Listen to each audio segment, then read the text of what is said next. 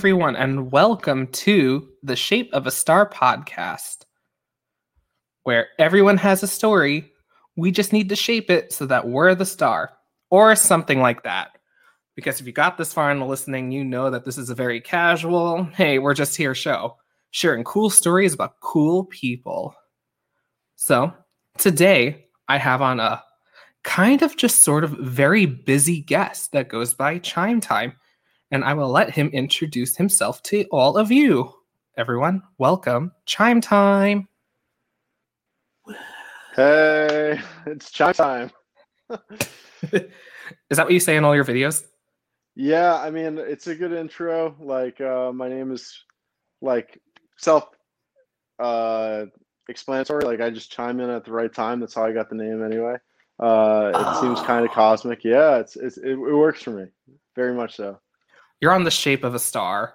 Like cosmic is fine. Thank you. Yeah, I feel I fit right in. Thanks for having me. No problem. Okay, so because I know you have a million side hustles that I screw up all the time, do you want to tell the world what exactly you do? Because you're always doing something. Okay, so I'm involved in so many things. Like I grew up near a racetrack in Englishtown, New Jersey, and uh, I got into racing and it kind of got me into uh, expressing myself in all different ways and methods to people from traveling all around the world. So I became very outgoing, and it led me to a life of travel and adventure. And from there, I picked up so many things. I went to like so many different music festivals and uh, found different cultures, and somehow took up card reading, which I've been recently getting into. And I mean, like I've I've gone to college, uh, and I work as an architect for the United States federal government. Uh, I didn't even know that. the General Services Administration. Yeah, I know. So I do have like a very professional side, but then uh, outside of that, I travel around the country a lot, making a lot of different friends, growing my network, and just doing these card readings for people that I feel familiar with and um, it's a cool form of like community service you know like it's like a nice thing to to give gift people. I don't charge money or anything like that. Um, i typically only do it for my friends so if you didn't know that now you do. And um, it's what i'm really prideful about at the moment even during uh, covid. Well there's some phrase about pride and the fall but that's not the message i'm going for because it's something you should be happy about because when Chime Time says his network is strong people, so it's also no secret. Everyone that comes on the show I knew beforehand, almost. There's one person that I'm very excited about because I just it was a shot in the dark based on a TikTok video. But like Chime Time rivals my network. It is amazing oh. how you are everywhere and anywhere at the same time. And right I just it's amazing because the joke that I've always had in my family is we have such a big family that there's nowhere I could have ran away to that we didn't know someone or was related to someone. And it was been like a 12 year long game. Like when I was through also through school, I was like, can I run here? And they're like, no, we know someone that lives an hour outside the city. Hmm. oh, well. But yeah, because I don't know. Easy enough to say. My mom has 36 first cousins and everyone else has like cousins and cousins because there's just a lot of people. So yeah, when I say network strong, yours is oh, super super amazing. So, yeah, we met on. each other through a really cool way. Like uh, it was all through Magfest, which was is hard to believe was in 2020. You know, like right before everything shut down. And uh, was it really? Yeah, no, it really was. I thought it was 2019. No, no, it was 2020. It was like um, right after New Year's, and I was looking for um, people to hang out with, and then I reached out to you over the internet, and we ran into each other, which was the most amazing experience. Like, yeah, no, you, you can't get can't get away. your family has a lot of presence. Yeah, bound to bound to bounce into one of you for sure. Hmm. And no, I re- wow, that might blows my mind. We've known each other for over a year and a half. For real, yeah. almost a year and a half now, actually. but holy cow! But yeah, so you've been going to conventions a while, right? Yeah, uh, since 2009. Uh, yeah, 2009.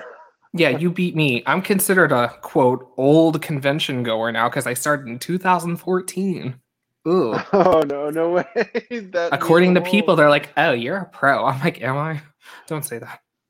Yeah, I've been I've been told that. You know, I was told that in Otakon 2020, uh, 2010, just because I knew anime pretty well. You know, uh, I mean that's like a different type of convention from Magfest, but uh, you know, like everyone appreciates something. You know, and, and if you mm-hmm. have something that is appreciated can be appreciated, boom, you got it. You got it, and build your network off it. Yeah, no, People. for real. Like everybody has something to build off of. Nobody starts with nothing. They always start with a little bit of something. Like everyone has a story. Yeah. And commonalities. You hear me say it all the time on this podcast. Just believe it finally, people. Although if you're listening this far in, I assume you believe it by now. Because yeah. So okay, I thought you raced for a living. But okay, so it all started oh, yeah. because you grew up next to a racetrack. Yeah, so I was born in Brooklyn, uh, New York. There's several Brooklyns apparently. I learned that the hard way. Uh, but my mom lived in New Jersey. Uh, my mom and dad, you know, like my dad passed away when I was seven. Uh, so I spent like my misspent childhood or upbringing around the racetrack, and I really like developed the culture. Like I, I really am a firm believer of that you kind of take in wherever you are or like you are who your friends are or you like pick up qualities on your surroundings and growing up i was right near the racetrack so i like really took in the culture and um, even i mean it took a while. Everybody it takes a while for everybody to like adjust to whatever growing up. And um, I'm 31 years old, and I finally started uh, racing my car this year. I purchased it 2014, and I've been like working on it little by little. But finally, I like bought a helmet and went on the racetrack, like all like, safe and everything. And this is why I thought you were pro. Everyone, I'm not crazy. There were photos. There was a helmet. What am I supposed to expect? yeah you know, like there's photographers at the track and they take photos of you, and no matter like how entry level you are, they make you look like a pro. Those guys, thank you so much, all the media of Club Loose, New Jersey. hey, I love how that's the other thing about like another key part of networking that I love that you do too. I shout everyone out, and I also like, and here's how I met them, and here's how you could reach out too. But look at you, you do the same thing I try. I really do. Sometimes it's hard for all the people we know. yeah, knowing all those handles and everything, like, uh. So, okay, I really had no clue you were an architect. How'd you end up down that path? Okay, so um, I guess okay. So th- this is funny. This goes back to preschool. Basically, I had this teacher named um, Miss Gale, and she saw that I was like drawing like all different farm animals and farmhouses, and she she really fixated on the farmhouse, and she was like, "Hey, you're a preschooler, you know how to draw houses like already. You should grow up to be an architect." And I literally took that from to heart, and like.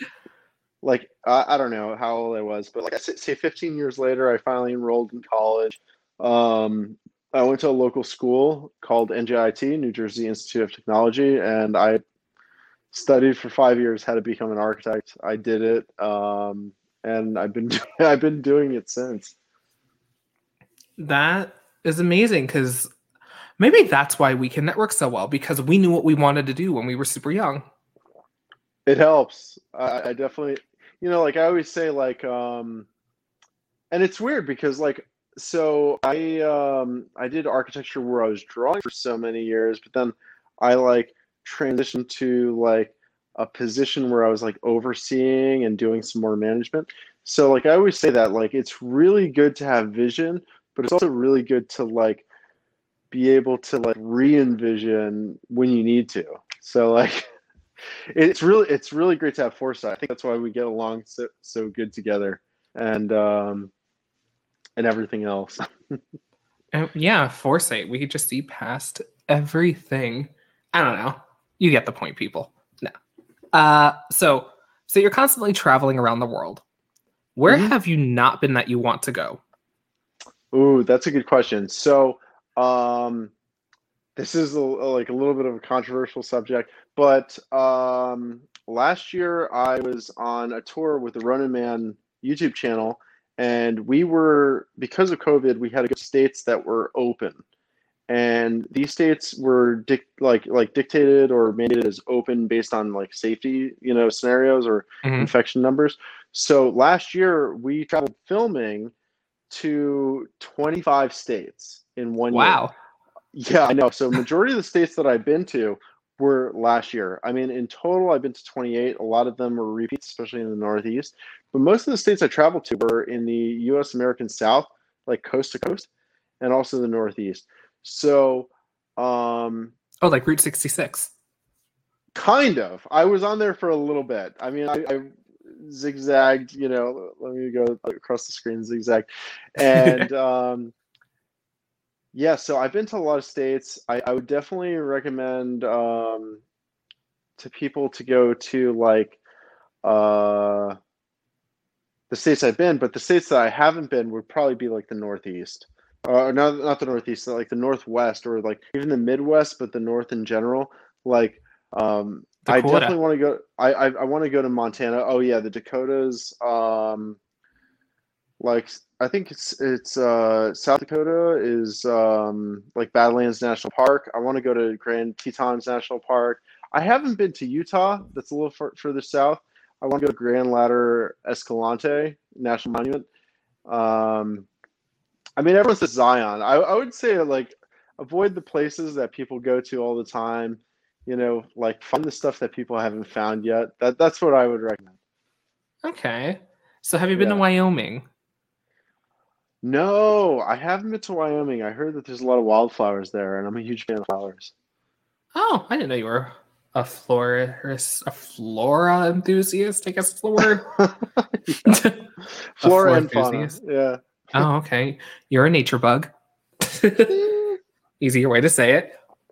Absolutely. Uh, no, okay, but like you know specific things. The only place in the Midwest I kind of half-heartedly would maybe one day be dragged to is Omaha. So much random stuff happens in Omaha. So many famous Oh, people no come way. from there. And it's like this tiny little place because I googled it after I found out Andrew Rannells was from Omaha. I was like, okay, what's in Omaha other than steaks? and I was like, oh wow, all these people are from here. It's not that big. Okay, so you're from the uh, tri-state area too, wait, wait, hold on. What what's what state is Omaha in? Nebraska. Nebraska. No way. That sounds so interesting. That's a state I haven't been to. Okay, see, people, when he said sense of wonder, and No, will and that's exactly what I'm, that's exactly what I'm encouraging to do is to go to those places. That's a good recommendation. But okay, so here's actually another travel tip that you will understand because you're from the tri-state area, or maybe you won't, like me, who doesn't get it. Have you heard of the stereotype that I've been tracking for years? I haven't spoken about this yet, people, so tune in. People from New York are friggin' obsessed with Santa Fe, New Mexico. No way. Really? Jessica Jones, Daredevil, Newsies, Rent. There's so many things that are based in New York, and they're like, I'm gonna go to Santa Fe. Like, there's literally songs in Rent and Newsies, two of the biggest Broadway musicals of all time, called Santa Fe. The whole So- plot of Oh my gosh. So let me tell you about my connection to Santa Fe. Um, I haven't been to Santa Fe, but growing up, right? Um, and this might be a New York thing. We've had like a bunch of like, you know, underneath the Christmas tree, there's like a little choo-choo train. And a lot of these toy train sets say Santa Fe Railroad on there. Really. And uh, yeah, no, they really do. Apparently, like there's a famous railroad, and I've seen some of these trains. So I, I flew to, um, Albuquerque's the nearest airport. no, yeah, I, it's funny because I didn't fly to Albuquerque, but I did go to Albuquerque. I flew to Phoenix last year, and I went from Phoenix to Albuquerque to Austin, Texas, and then along the way, right, going all through New Mexico, were these like really glorious trains, just like the ones underneath my Christmas tree as as as a child, and uh, it's so gorgeous out there. I bet you Santa Fe must be really significant because all the trains, like these red nose silver trains, uh, say Santa Fe on them. Okay, and they're world. really just like that. Yeah. So I, I bet there's some childhood inspiration uh, of New Yorkers to go out there. Yeah, I bet. Something if you know people listening to the world the twos and fours of you that listen maybe or if this blows up hey. But if you understand what's up with santa fe please comment below. I know it's like a small artsy town. It's like a cool place to be in the middle of the desert because i've been to albuquerque too. And i literally Uh-huh. was like oh everyone was saying why don't you go to santa fe? And i was there visiting a friend who's from albuquerque and i was like and i was just like cursing because i was so angry back then i was like what's in santa fe blah blah blah blah blah. Why is this place so special? Because he knew exactly my like whole thing. I'm like, what is in Santa Fe? Why does everyone from New York want to go to this place? One of the biggest mysteries of my life. I mean, I would definitely recommend. I mean, I flew into Phoenix. That's really convenient. Uh, but I recently stayed in Sedona for a few few days, a long weekend, and um, that was so mystical. Just the rocks there and the backdrop behind the city. Like, uh, definitely would recommend it. It's it's nice. This, See, the, desert vibes are just beautiful. Can't go wrong. You were very into that, and you're into nature. I am horrified of nature. I felt like I was oh no. trapped in Albuquerque because you know how Albuquerque has like a ring of mountains surrounding it. Yeah, I think it was like Mount Maria or something. I tried climbing. I didn't get to the summit, but I got high. I was like, because we were driving through Albuquerque, and I'm like, I feel like we're about to get like rock slided. the Oh, no whole way. time I was there, just something about it. I like that was one of the first times I've been landlocked too, Okay. my whole life, and just some. It was that in Vegas. Those are the only two places I've been landlocked. What I will say about Albuquerque is that they had really good chili out there, like the green and red chili, Christmas tree chi- chili. That combination, mm-hmm. So good. All right, people, when you're in Albuquerque, get the chili. Oh, for real? Yeah, it's slightly better than Colorado's. I know they're really prideful about it in Denver, but uh, New Mexico's got you beat. I'm sorry. Really, Denver of all places is like pro chili. That's another place that everyone's fleeing to. Oh, I went there in 2005, and I went again. Uh, like I go, I used to go every year for New Year's. Um, past two uh, or three years, it's so built up. It is so built up, and they're so into uh, like weed and marijuana and everything uh, that I saw like a, a building that was definitely like it had that like you know hat sombrero shape to it, and it was definitely used to be a Pizza Hut and they just painted the roof green and turned it to a dispensary. yeah, that place is so pro weed. Huge 420 celebrations. Yeah, I can imagine because they were like the first place to legalize it too. Oh yeah, I bet. Seriously. At least I hope I'm right. Feel free to correct me in the comments. But uh so you might understand this too. So I've also been to LA. Uh-huh. And as someone from New York, I was so ready to go to LA because I was like, let's find out why people like are such rivals. Like it's it's just another city, blah blah blah. I didn't even get out of the airport and I was already like, I'm over this. Yeah, I've I've heard that. So I've only ever had layovers there. I had a layover um, on the way to Australia. Um, like how how was LA? Like you know you were over it in a really short time. Okay, so okay, for I was I flew in. I took like an overnight plane. So I got there. It was a weird time, you know, because the whole time zone thing. So it was like Mhm. bright ass noon, and I pulled out my phone because Snapchat was still semi a thing back then. And I just started snapping myself on the airplane, and I was like, I hopped off the plane at LAX, and I just like hopped off the plane. Like you could see the like flight attendants laughing and behind me because I'm singing it. I waited to be the last person off the plane to do it so I wouldn't block anyone. But like by the time I got to like the exit for the thing, I was like, I feel dirty. But it was just oh. the desert air. It was like the sand in the desert air. And I was like, what is Okay. this? I'm so not used to it. And then like we were driving to the hotel, and like I think my cousin came and picked us up, who's also from New York too. but she's lived in LA for like 20 years now. And I was like, where are all the people? It's like noon and a Monday. like we're in downtown LA. Where is everyone? And she's like, it's not New York. It's half the population and three times the space. And I was just like, what is this place? And yeah, I was just I, I yeah. the culture. I was just like, I don't get it. Like when they say that there's like the California chill time and like the pace is just so a whatever. Like luckily, the real the whole reason I figured this out was because at my hotel there was a bar restaurant. So I went to the bar restaurant with like the guy, person I was traveling with, and so we sat down and the waitress came over. She was so perky, said like all the little, like specials really fast, and I was like, "Oh my god, you're an actor." Because I was Wait, like, she thought, you're, she thought you're an actor. no, I said it to her. Just not thinking. I'm like, oh, Oh. you're such an actor because of how fast you memorized it, how perky you were. Like, you delivered it great. I would have casted you if I was someone important. But and so I was like, oh wait, was that rude? And then like the the hostess walked by. She's like, no, not at all. They're all actors. And then she was telling me, apparently, if you're working in California, like at restaurants and stuff, you submit headshots to be like a waitress. And I was like, what? And she was like, yeah, I just moved here six months ago from New York, and they asked me for my headshot to be a hostess at a bar in a hotel. And she's like, you know that would not have flow wouldn't fly in New York. And you probably know that too. Imagine asking people, well, you must submit a red headshot. Yeah, I haven't heard of that. Yeah. And apparently it's like LA has this whole mentality, which also bonkers my mind because Atlanta's like number one for film and media now. oh man.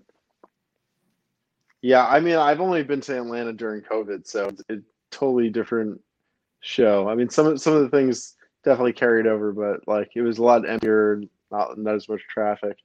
How was it? How was it in, in, in LA? Was it easy to get around? I just hear how bad the traffic is. Oh my god, it was just, it was horrible. And that's the thing. To all the people from LA listening to this, like I could see why people like it. I just was like this desert feeling. I it was so foreign to me because, like I said, I've always been coastal.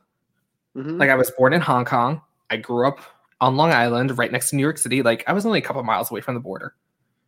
So like I've always been like near a giant water source. I'm used to humidity. I'm used to like all the grossness that comes with it. And then desert, I was like, oh, So it, it was pretty dry when I went to Palm Springs uh, and Joshua Tree, like National Park.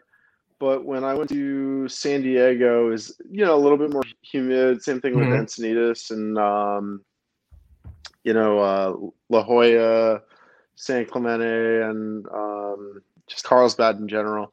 And I don't know. One of the things that I noticed, right? I mean, I didn't notice the homelessness homelessness in La Jolla, but I totally noticed it when I was in Pacific Beach. Uh, and then I just noticed this really fun community when I was in Ocean Beach, you know, like around the San Diego area. And uh, yeah, it's it, like California gets a bad rap all the time, but it, it like the people like so people are they talk about like a lot of people are moving out but the people who are staying are the people who really want to be there and are the most fun in the world. So like shout out to I believe that. Shout out to everyone who's still living there. You guys are the best. For reference, Thank this is. May 11th, 2021. Because I have no idea when this will go live. So, yeah, but no, like for people that love California, I'm glad you have a happy place and I'm glad it brings you joy. It is just not my joy. And I'm sure So- many of you say the same about New York. yeah, yeah. A lot of a lot of the uh, Westerners complain about the uh, the Eastern cold. You know, I call the West Coast the we- uh, the best coast, and I call the East Coast the Beast Coast because you kind of got to be badass to live out here. That's good. You know, you're badass.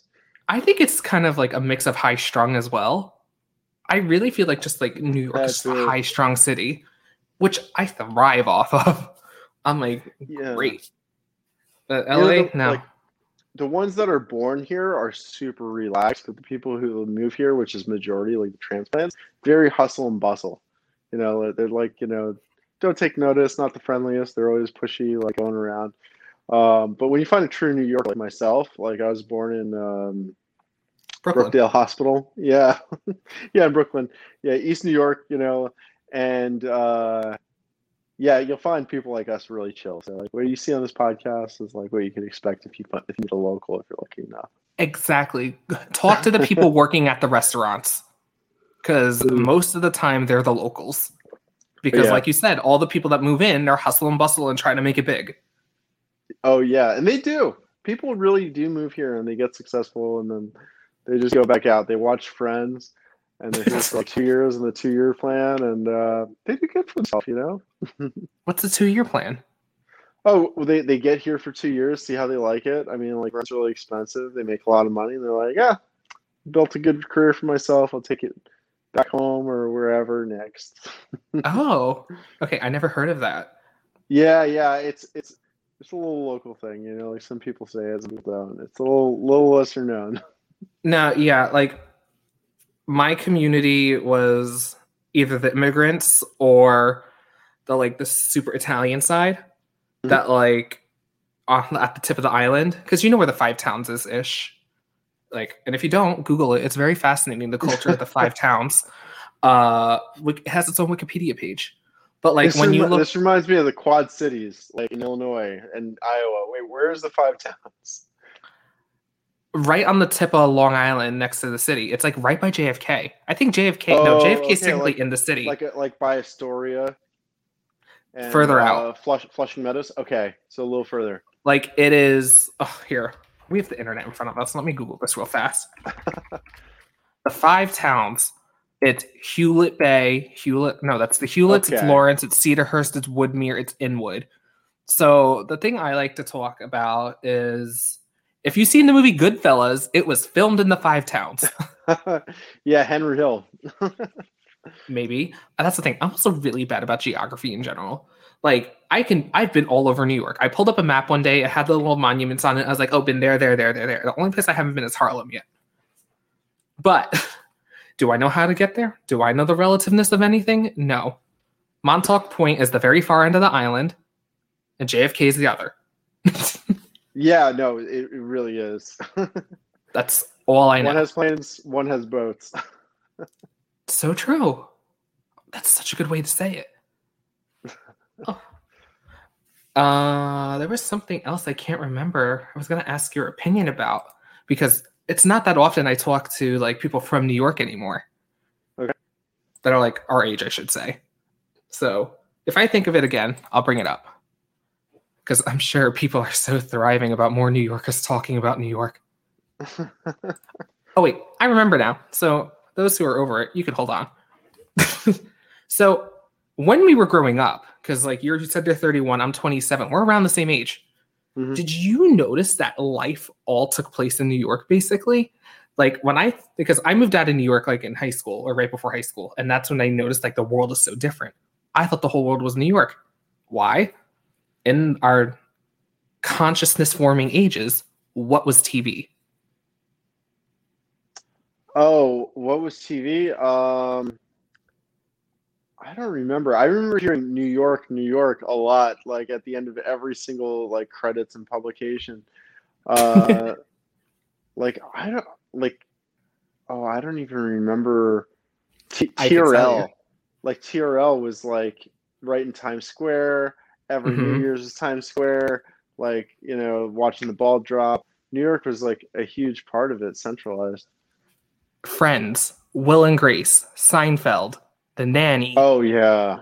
All of TV took place in New York in the yeah, late I mean that's why I 90s. re- that's why I re- referenced uh, Friends before. Totally. So I just never knew, like, okay, because you've lived there basically your whole life up Uh-huh. there still. Like, did you ever notice, like, that was such a cultural, like, big thing in, like, the media world and just, like, the news in general? Because also, like, yeah, 9 11 happened and that brought more attention to New York. And Oh, of course. Yeah. Um. I mean, yeah. T- m- television at the time, or I want to say like modern television. I mean, that could be anywhere between the '60s and now.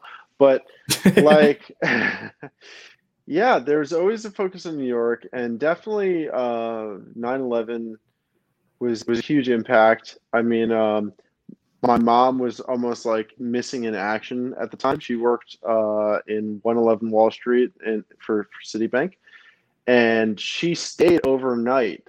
She couldn't leave. Um, she stayed in her, her office that night.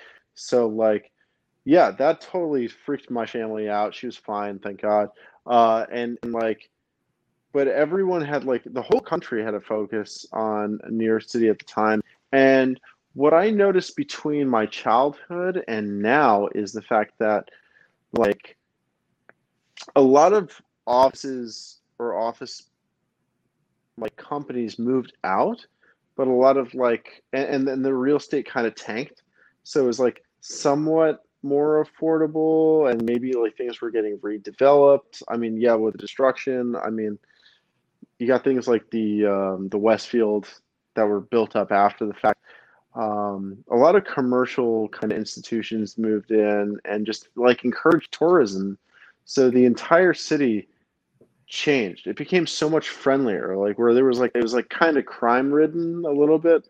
You know, it's yep. rough to say. People don't want to acknowledge it, but things really cleaned up, and so many more people moved and are now living in Manhattan Island, where it just used to be like a commercial area for like offices and office jobs.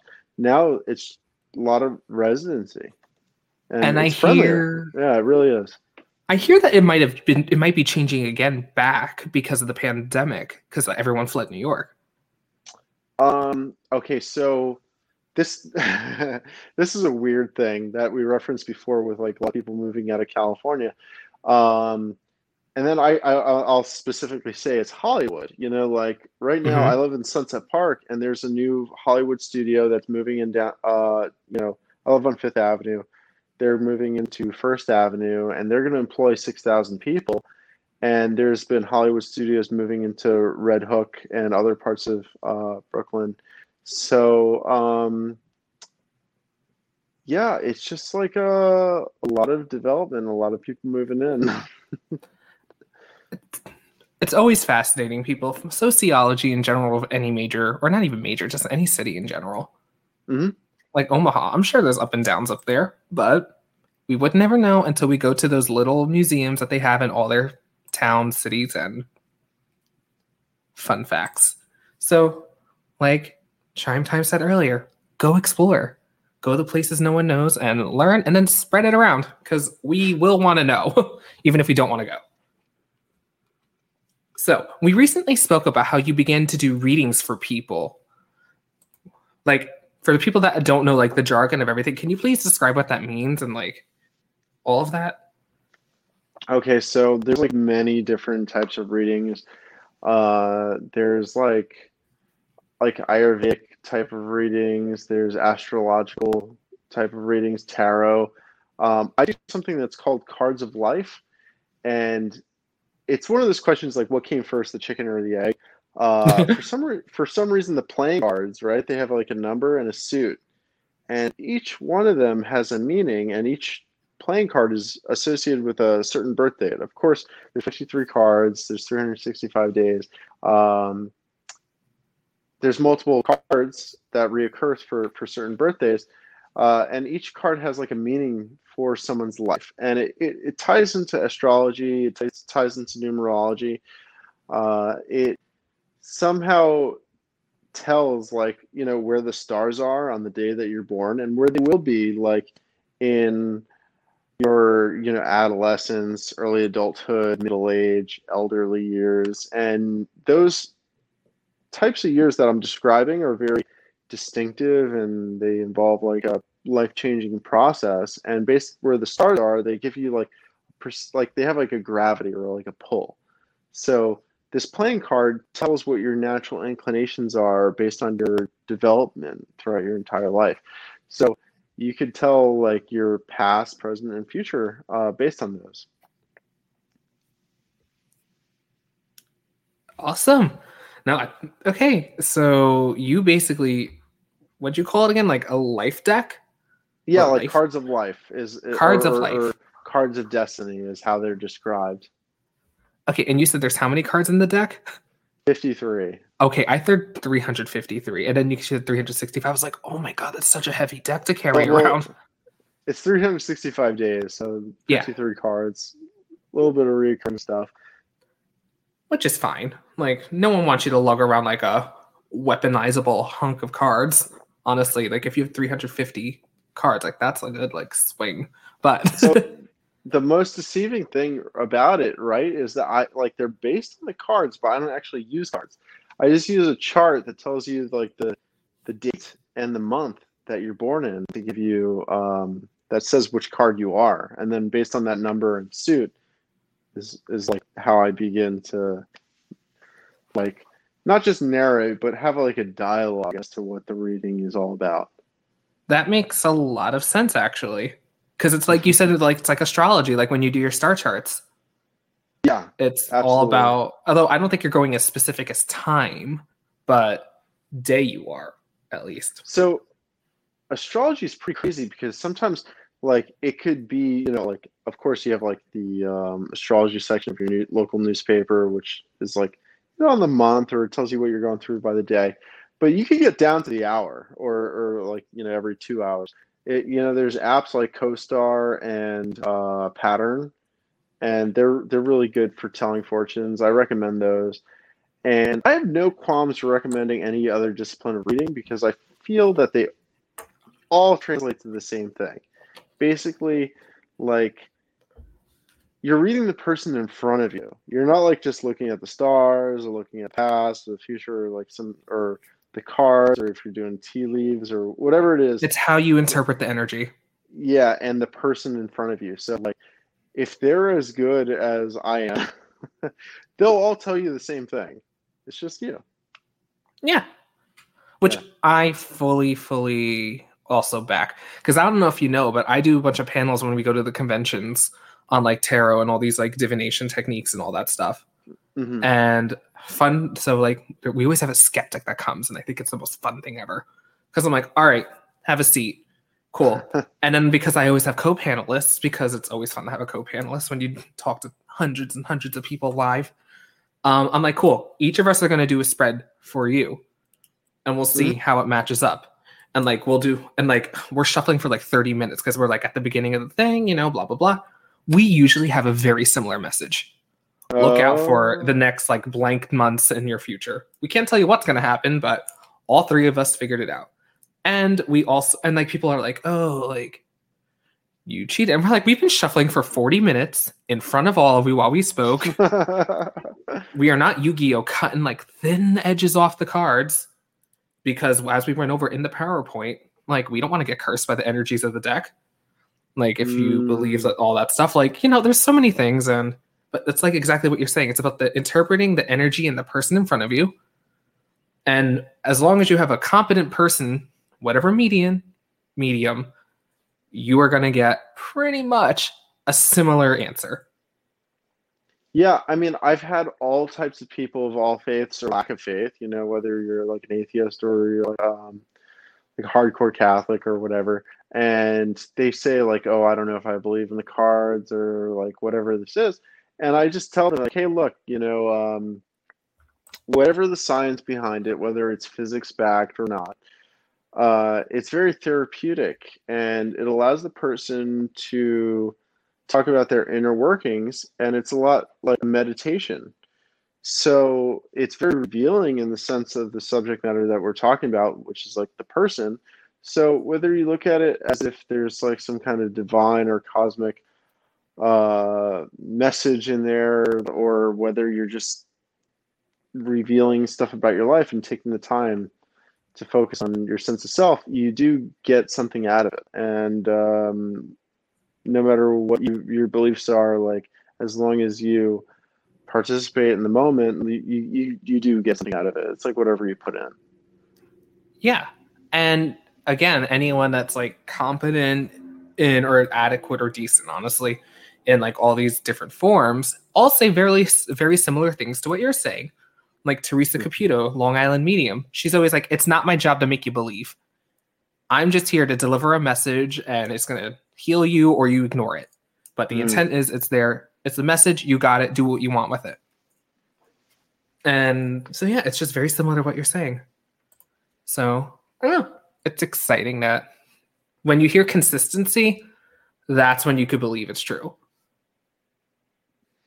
Yeah, absolutely. And then I also find um, okay, so this is a crazy part that's very sig- significant and unique to like Chime Time or my brand is the fact that I do not accept any currency um, or monetary like you know like dollars or colones or you know uh, baht like whatever currency like can be exchanged. I do not accept it.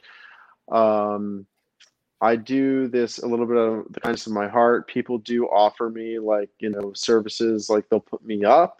Uh, they'll like offer me things like hypnotherapy, chiropractic adjustment, you know, like what, whatever it is they want to offer me.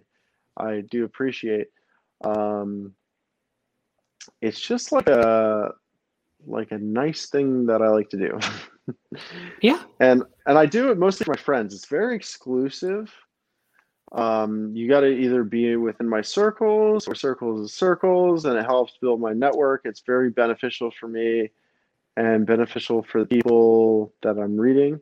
It protects me because like people are very interested. I don't get people who are uninterested or fake or disingenuine.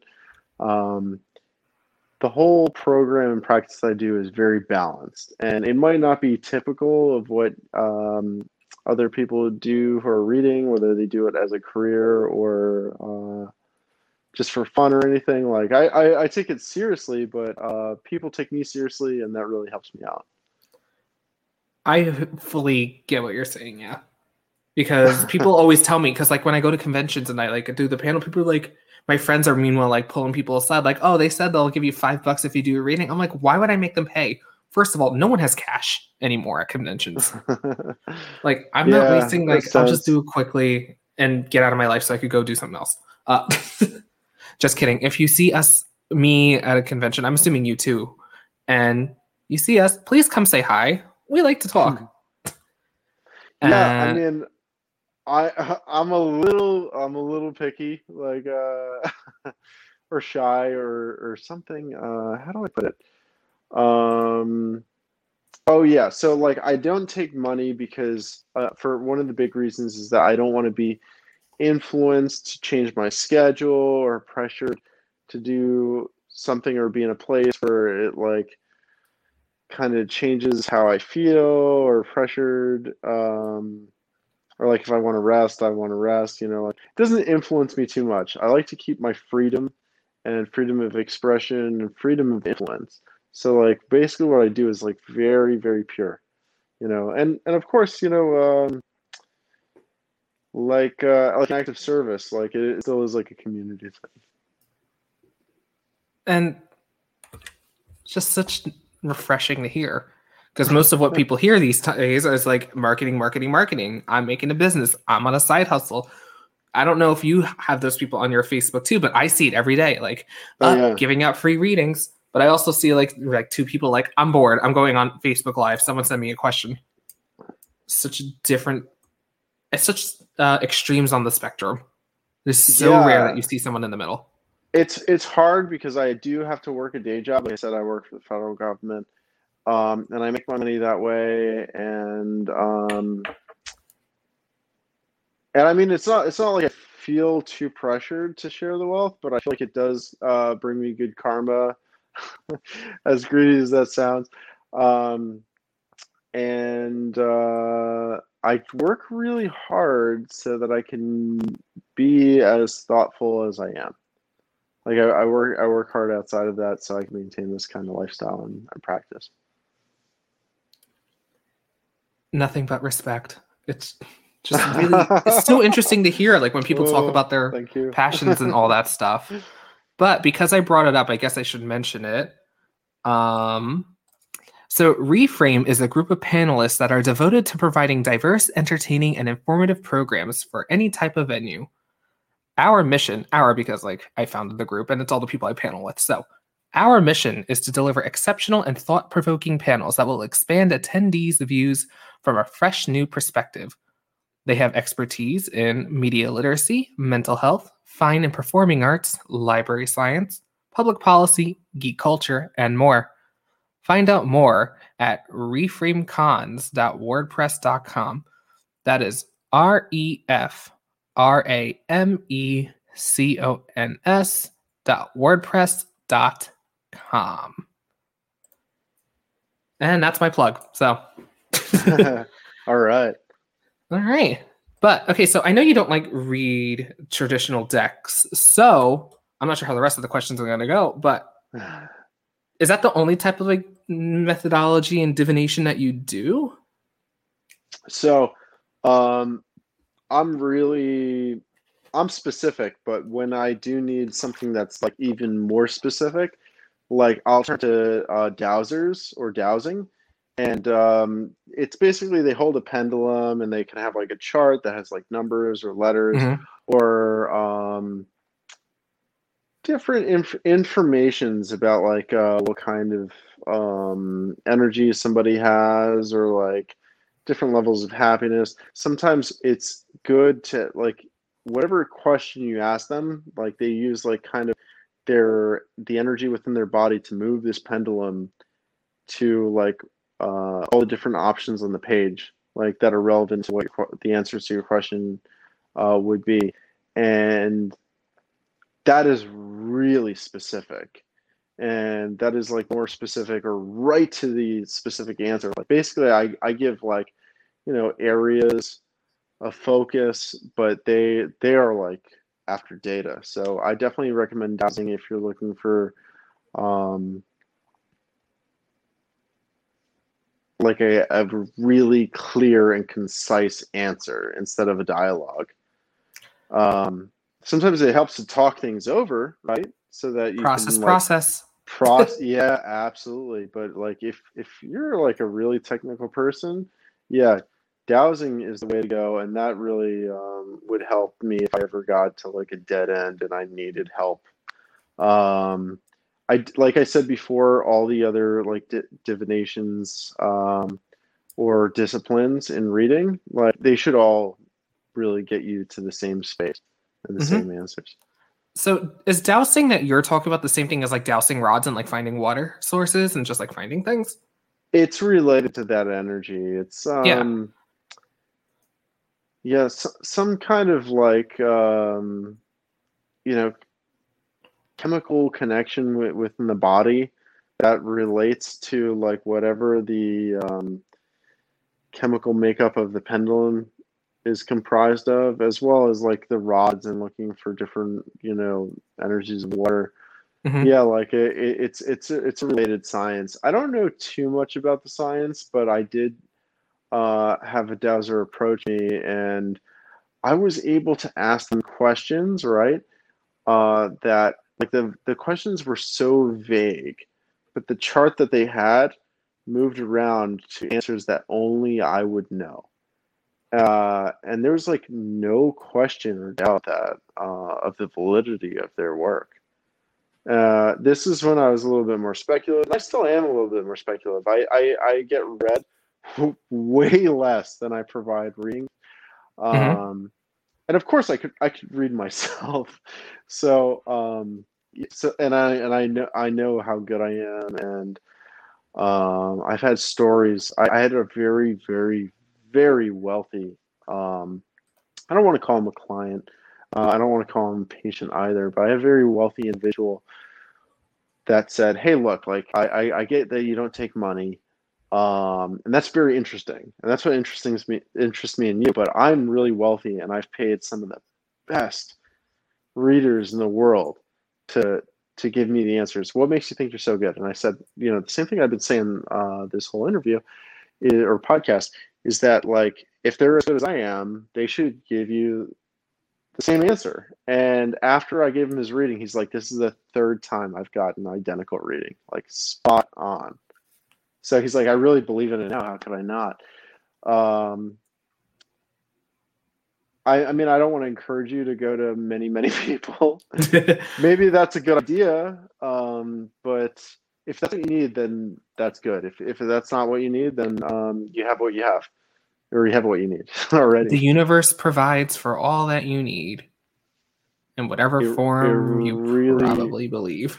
It really does, and I like to say that um, it takes every single card in the deck to shape the one person, and it takes every single card um, to shape the rest of the world, which is the deck. So um, it's like an all for one, one for all kind of concept.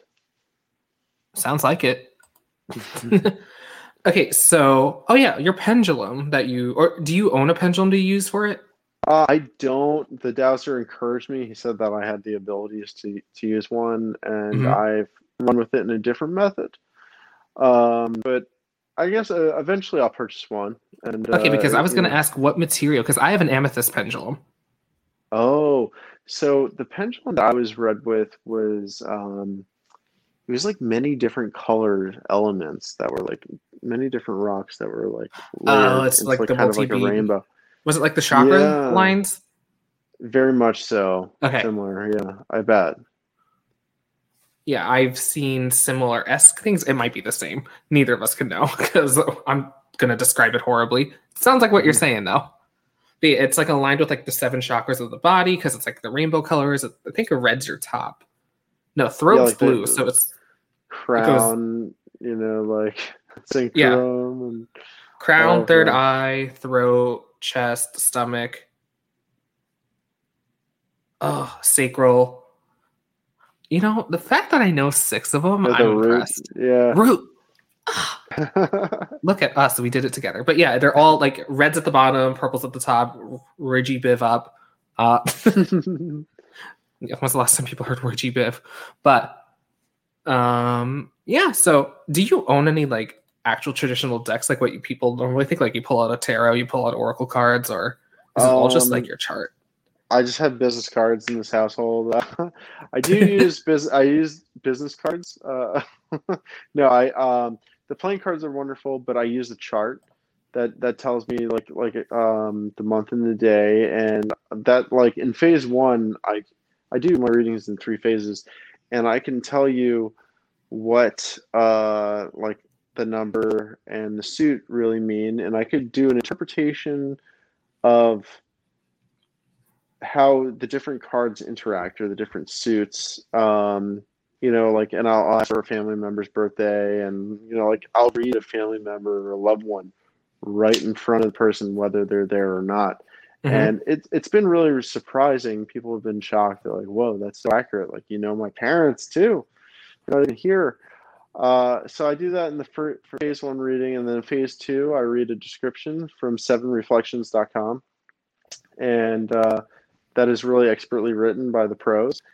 Um, and then I use the in a phase in the phase three, I reread the same exact description, and I give custom input and uh, questions based off of my personal insight or what I see or what I've seen in my experiences.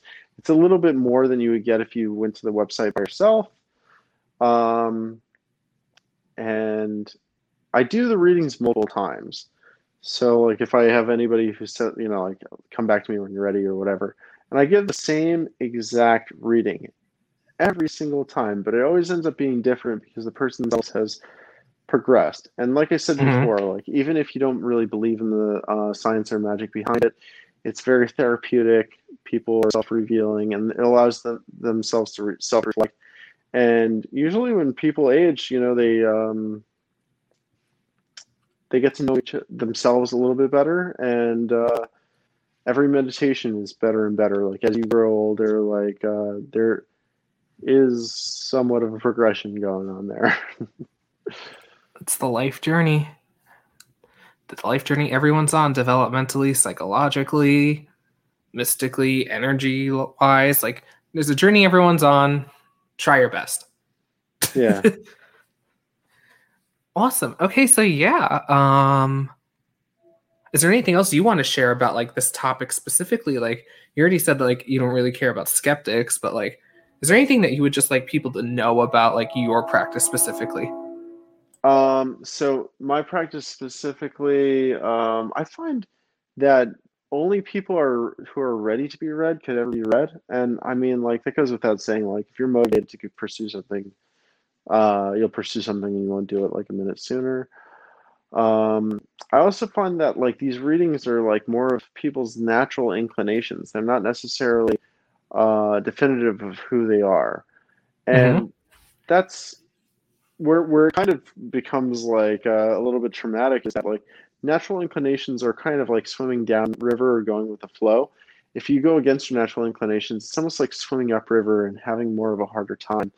So what I find is like that uh, these readings kind of give ideas on what you could do and it inspires people to like maybe see what they're doing wrong and pursue an alternative and or experiment or explore and that could be better. Um so yeah that that would be like the last thing i would like to uh, share about my readings in general uh, other than that i feel like i've said it all or enough all right so that ends our official question portion now we move on to the rapid fire questions and for those who are new, rapid fire questions is really just questions that I ask all the guests that come on here. I don't share them beforehand like I do the other ones, so people could think of these excellent, eloquent answers. But yeah, so this is just meant to be like this or that. Answer as fast as you can and as honestly as you can. And yeah, I believe in you. You ready? Yes. What are your chosen coping skills? Oh, chosen sc- coping skills. Um, oh, I'm a planner. Google uh, Google Calendar.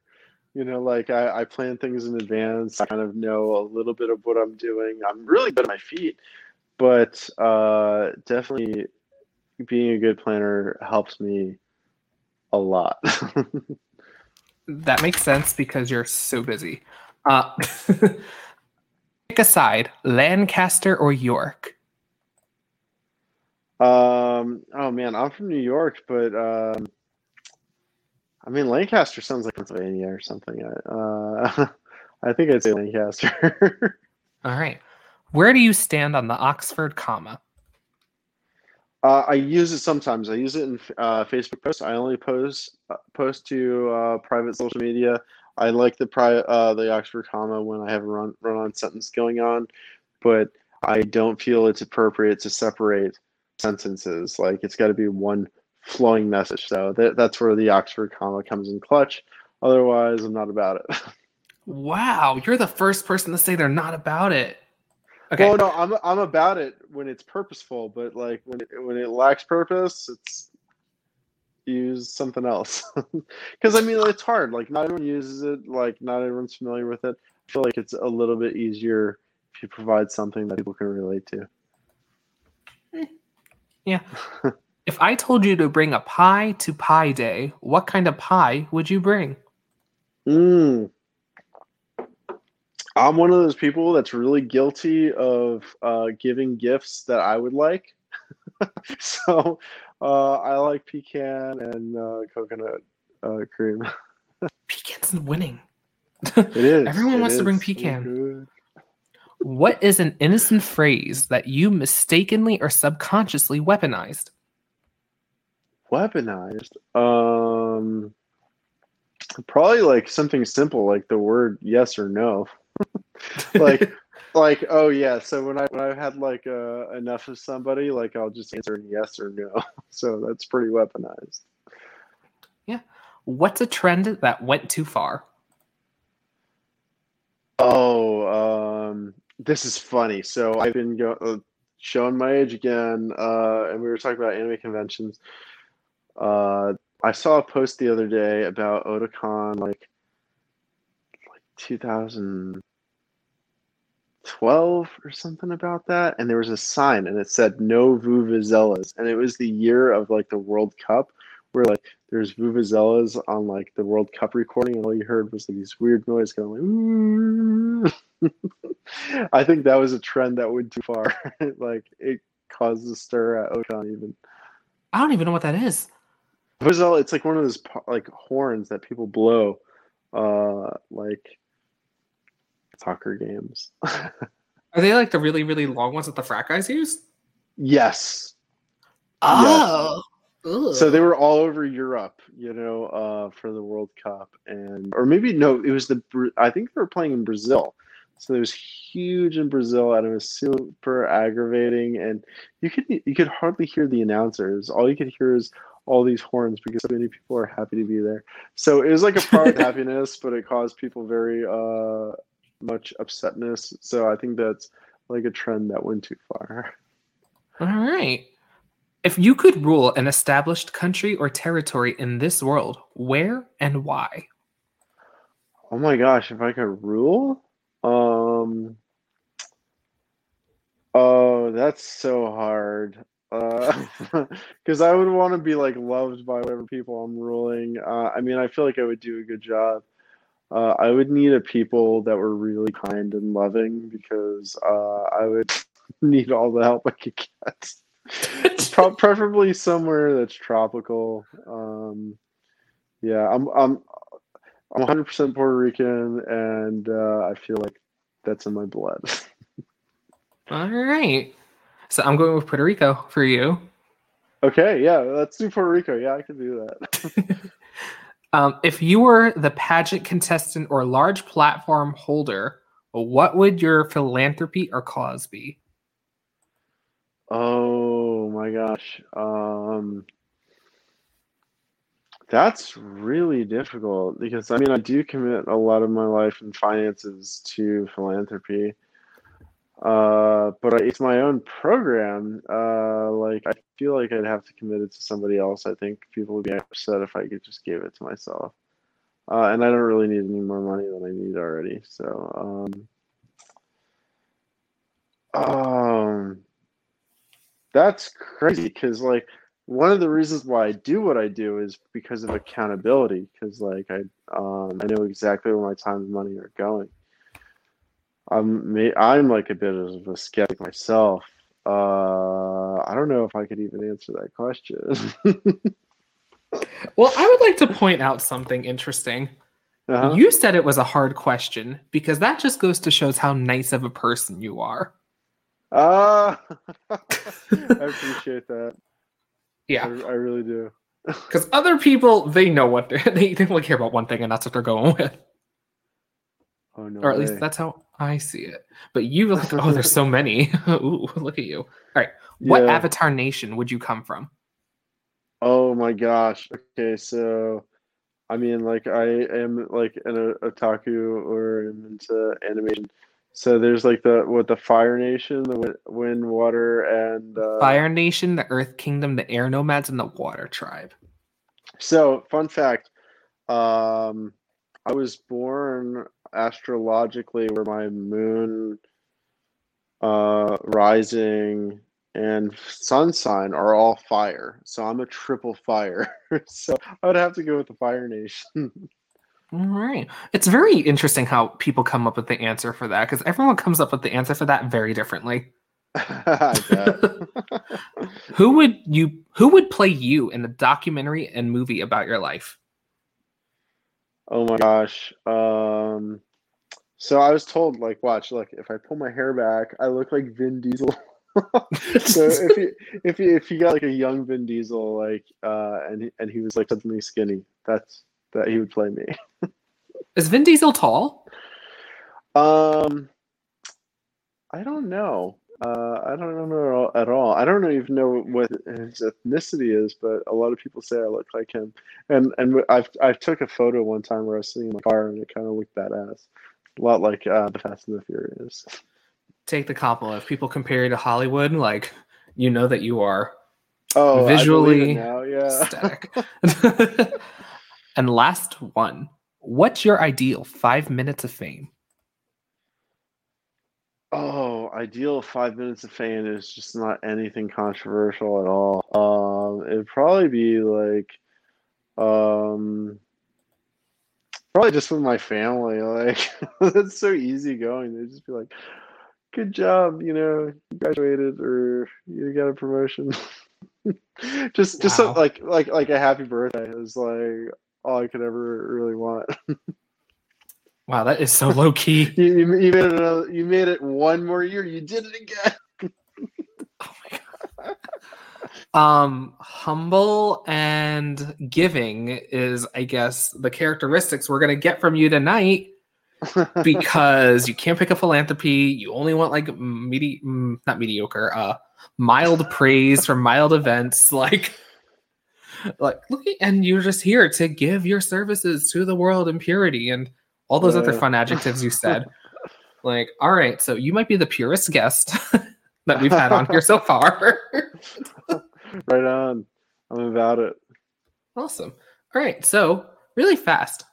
If you were to describe your YouTube channel like Chime Time there, what exact what kind of content are you push, not pushing out there but putting out there? Oh my gosh! So I wish my channel was. I, I contemplated renaming my channel Chime Time, but my channel is called uh, Hoontron, and uh, what a hoon is is in Australian it means to be like a show off, which is oh. contrary to what I'm describing myself as.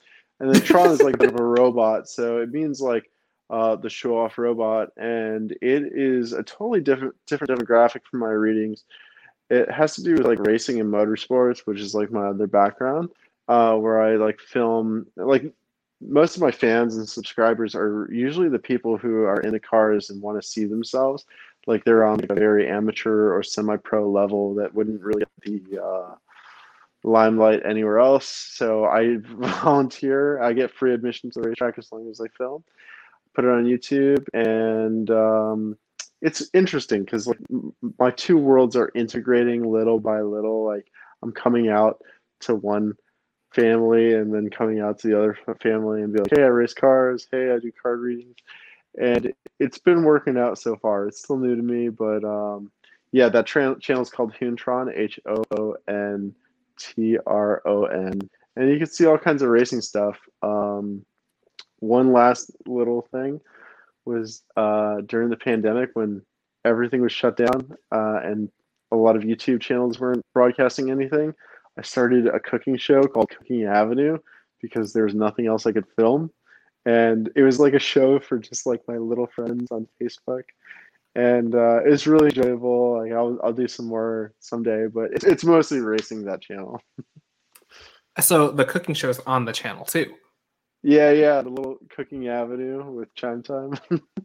Look at that. You really did just take the world by storm in the most pure way possible. Got to bring it all back. All right, so we are winding down. Is there anything you would like to say to the masses of the world listening? Um. Oh man, I really wish I would be insightful, but it's it's getting late. um, let me see if I can think of anything. Um, yeah, so my my send out is uh, live to love chime time. That's always my been my mantra. So as long as you do that, you sh- will be fine. well, live to love, live long and prosper. I don't know. I'm horrible at sending off. So I'll let you say the final words again. Live to love, chime time. And thank you, everyone, and have a good night. And thank you.